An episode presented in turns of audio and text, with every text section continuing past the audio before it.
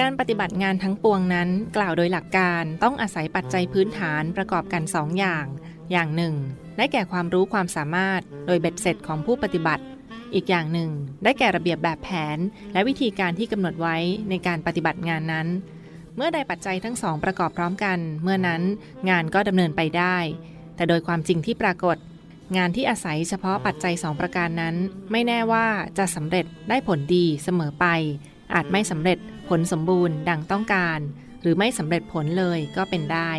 ทั้งนี้เพราะงานทุกอย่างมีบุคคล ซึ่งมีชีวิตจิตใจ มีความนึกคิด เป็นผู้กระทำถ้าผู้ทำมีจิตใจไม่พร้อมจะทำงาน เช่น ไม่ศรัทธาในงาน ไม่สนใจผูกพันกับงาน ผลงานก็ย่อมบกพร่อง ไม่คงที่ ต่อเมื่อผู้ปฏิบัติงานมีศรัทธา เข้าใจ ลึกซึ้งถึงประโยชน์ของงาน พร้อมใจและพอใจที่จะขวนขวายปฏิบัติงาน โดยเต็มกำลังความสามารถ งานจึงจะดำเนินไปได้โดยราบรื่น และบรรลุผลตามที่มุ่งหมาย พระบรมราโชวาทของพระบาทสมเด็จพระบรมชนากาธิเบศรมหาภูมิพลอดุลยเดชมหาราช บรมนาถบพิตรในพิธีพระราชทานปริญญาบัตรจุฬาลงกรณ์มหาวิทยาลัย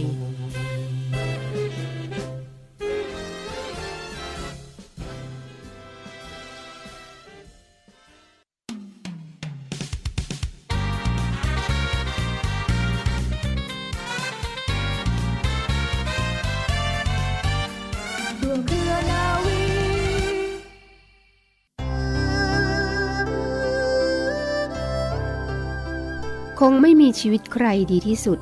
ต้องมีล้มมีสะดุดเจ็บปวดบ้าง คงไม่มีชีวิตใครเลอเลิศไปทุกอย่าง ปล่อยวางบ้าง แล้วทุกอย่างจะดีเอง สวัสดีค่ะคุณรักคะเริ่มต้นขึ้นแล้วนะคะกับรายการร่วมเคลนาวีค่ะ เรามีนัดกันเช่นเคยนะคะ ทางสถานีวิทยุตรงนี้นะคะ เป็นประจำค่ะ กับดิฉันนวเอกหญิงชมพรวันเพนพร้อมทั้งเรือเอกจันแสงเสียงฟ้านะคะ รับหน้าที่ในช่วงเวลา 25 นาทีโดยประมาณนะคะ นำเรื่องราวหลากหลายมาฝากกัน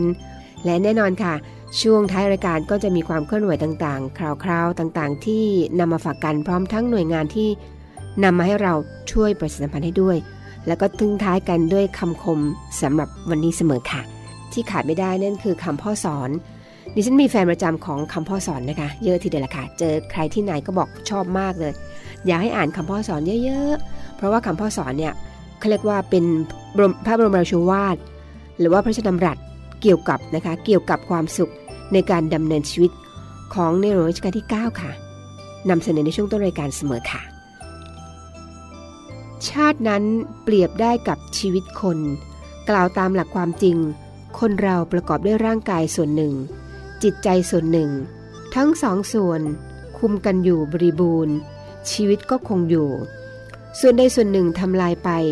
ชีวิตก็แตกดับ เพราะอีกส่วนหนึ่ง จะต้องแตกทำลายไปด้วย ชาติของเรานั้นมีผืนแผ่นดินและประชากรอันรวมกันอยู่เป็นส่วนร่างกาย มีศิลปะวิทยา มีธรรมเนียมประเพณี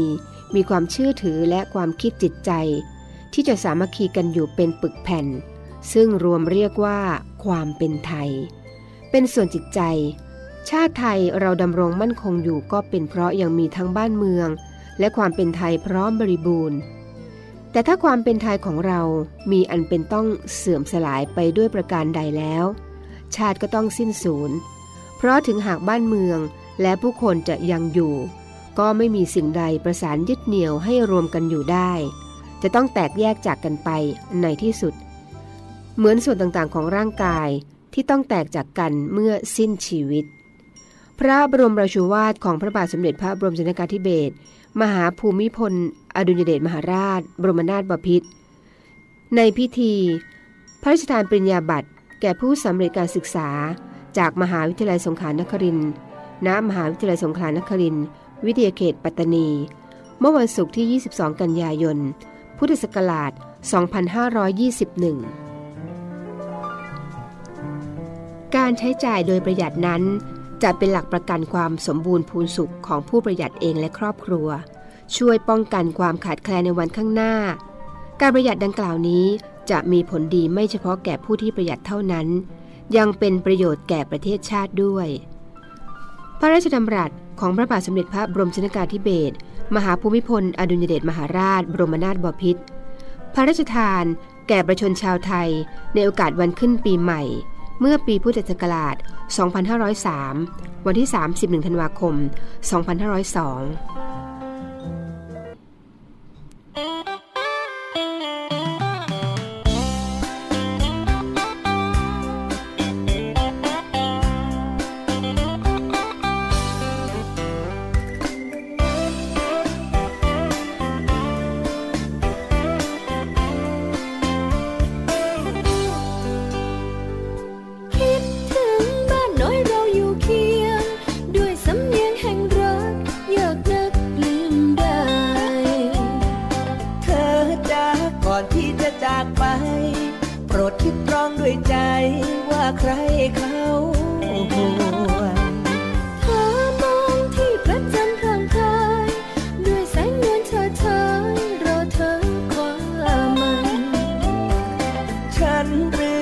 เผยคำออกกัน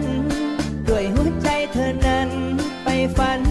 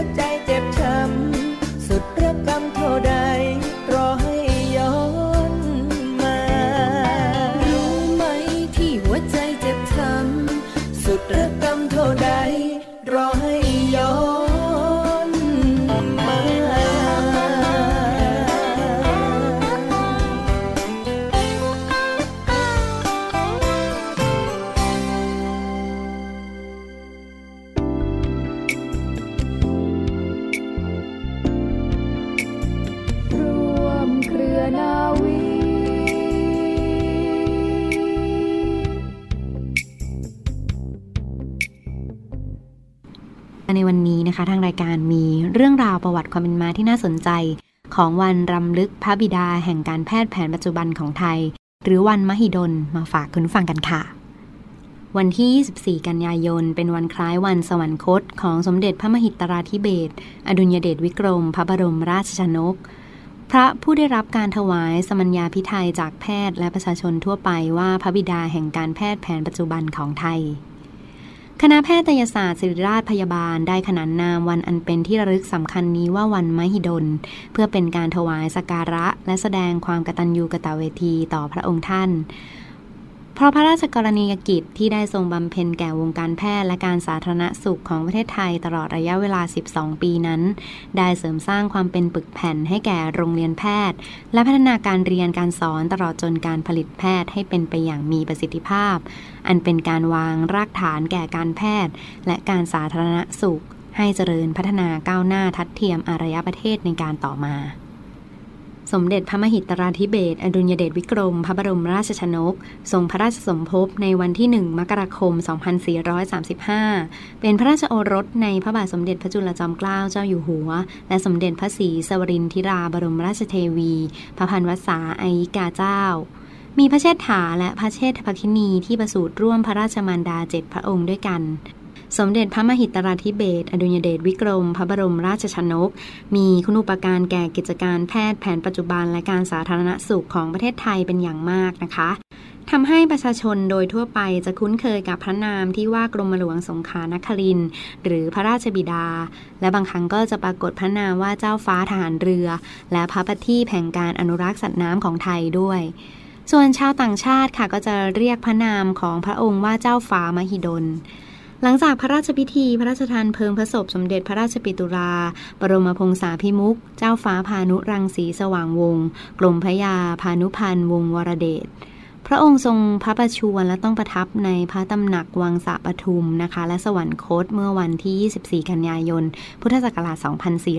2472 เวลา 16นาฬิกา45 นาที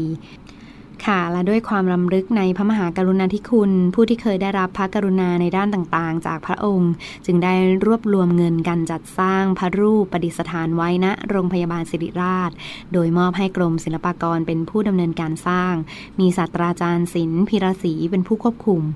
ซึ่งพระบาทสมเด็จพระปรมินทรมหาภูมิพล อดุลยเดชในหลวงรัชกาลที่ 9 ในขณะนั้นนะคะ ก็ได้เสด็จพระราชดำเนินทรงกระทำพิธีเปิด เมื่อวันที่ 27 เมษายน 2493 และในวันที่ 24 กันยายนปีเดียวกัน นักศึกษาแพทย์ก็ได้เริ่มจัดงานขึ้นเป็นครั้งแรกค่ะ เนื่องในวันคล้ายวันสิ้นพระชน โดยมีพิธีวางพวงมาลา ถวายบังคมพระรูป อ่านคำสดุดีพระเกียรติ เพื่อน้อมรำลึกถึงพระมหากรุณาธิคุณของพระองค์ และทางคณะแพทยศาสตร์พร้อมด้วยศิริราชพยาบาลได้มีความเห็นพ้องต้องกันว่าให้ยึดถือเอาวันที่ 24 กันยายนของทุกปี เป็นวันที่น้อมรำลึกถึงพระองค์ โดยให้ชื่อว่าวันมหิดล งานวันมหิดลได้จัดขึ้นอย่างเป็นทางการครั้งแรกในวันที่ 24 กันยายน 2499 นะคะ โดยจัดให้มีพิธีสงฆ์มีการทำบุญตักบาตรถวายพระทหารเช้า และการนำพวงมาราไปสักการะที่พระรูปค่ะศรัทธา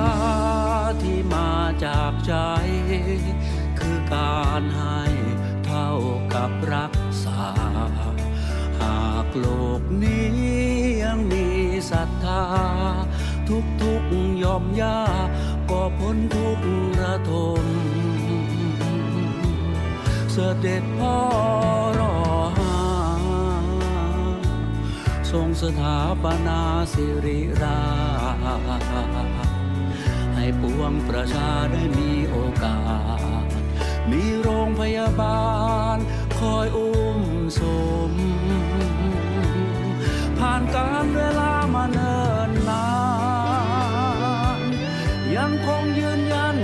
ตนาร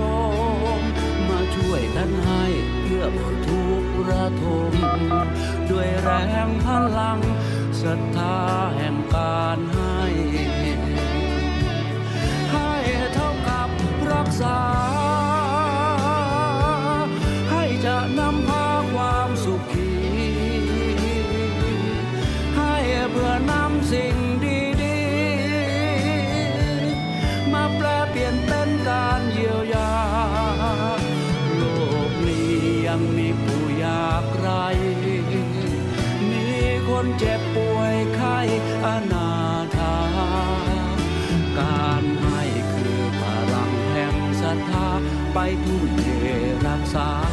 คนไทยทั้งประเท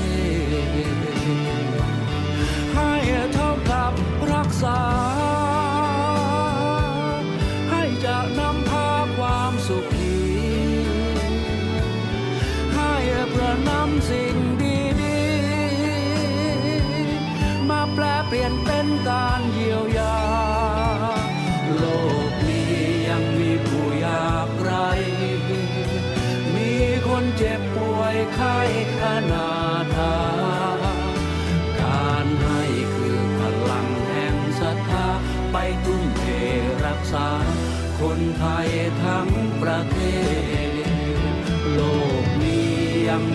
มีผู้ยากไรมีคนเจ็บป่วยไข้อนาถาการให้คือพลังแห่งศรัทธาไปทุ่มเทรักษาคนไทย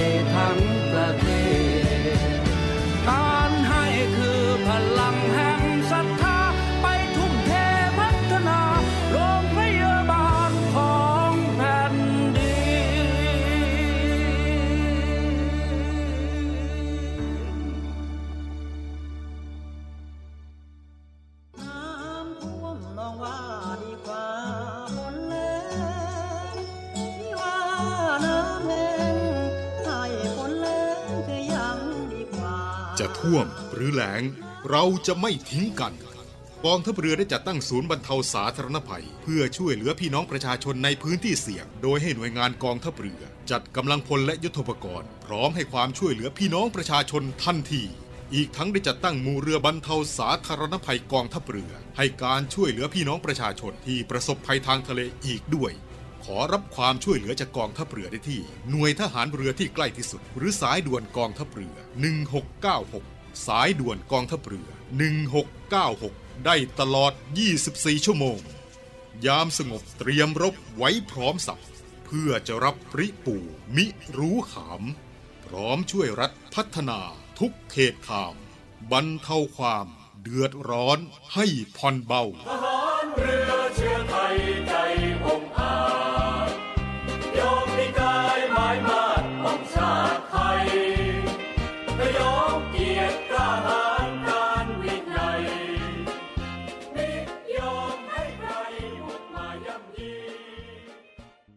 แล้วกลับมาพบกันในช่วงท้ายของรายการค่ะ ความเคลื่อนไหวต่างๆ ของรายการร่วมเคลนาวีตรงนี้มีเรื่องราว เกี่ยวกับความเคลื่อนไหวทั้งกองทัพเรือ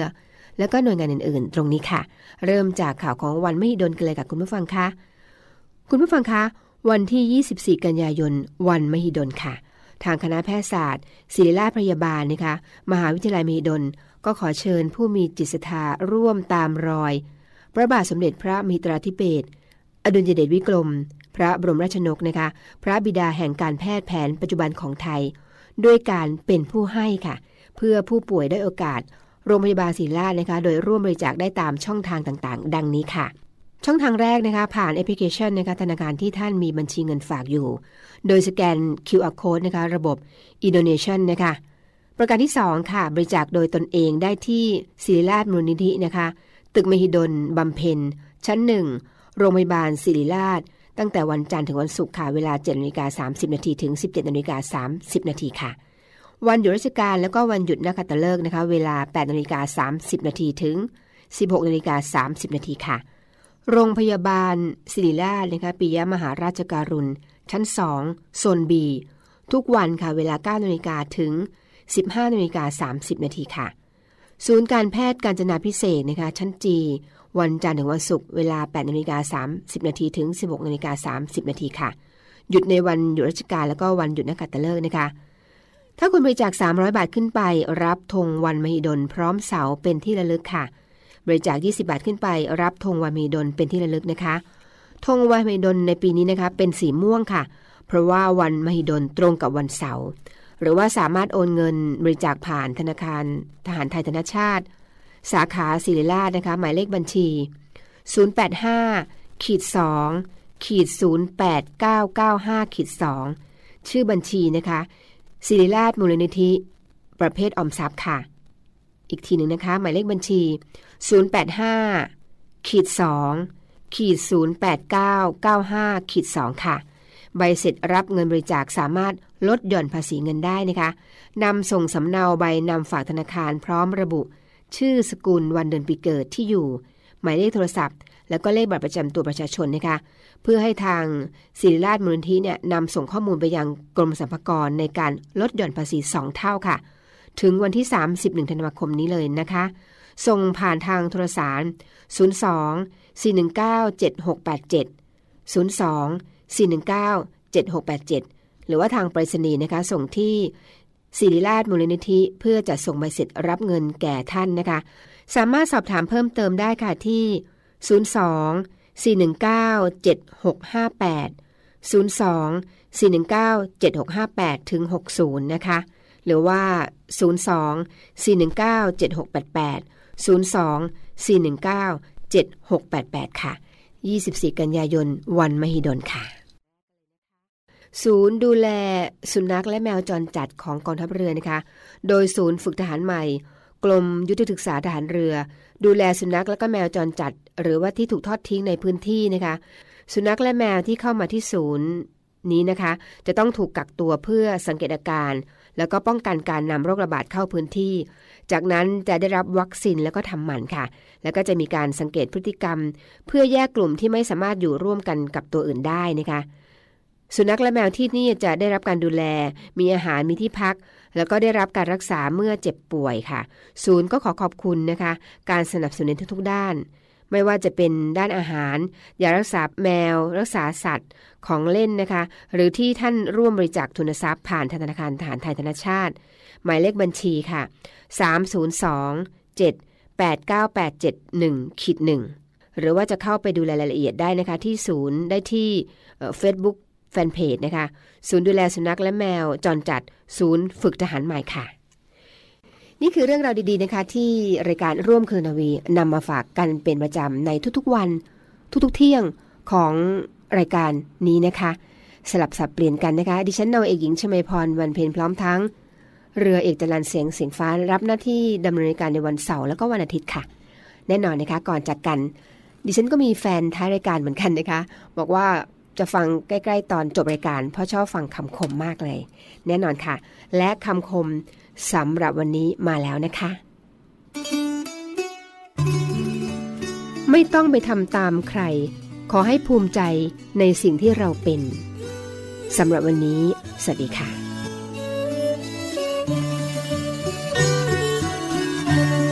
ในยามที่ท้อแท้ ขอเพียงแค่คนหนึ่งจะ ถึง และคอยห่วงใยในยามที่ชีวิตมันมองร้องไห้ขอเพียงมีใคร ปลอบใจสักคน ในวันที่โลกร้าง ความหวังให้วาด มันขาดมันหาย ใครจะช่วยตามเพิ่มพลัง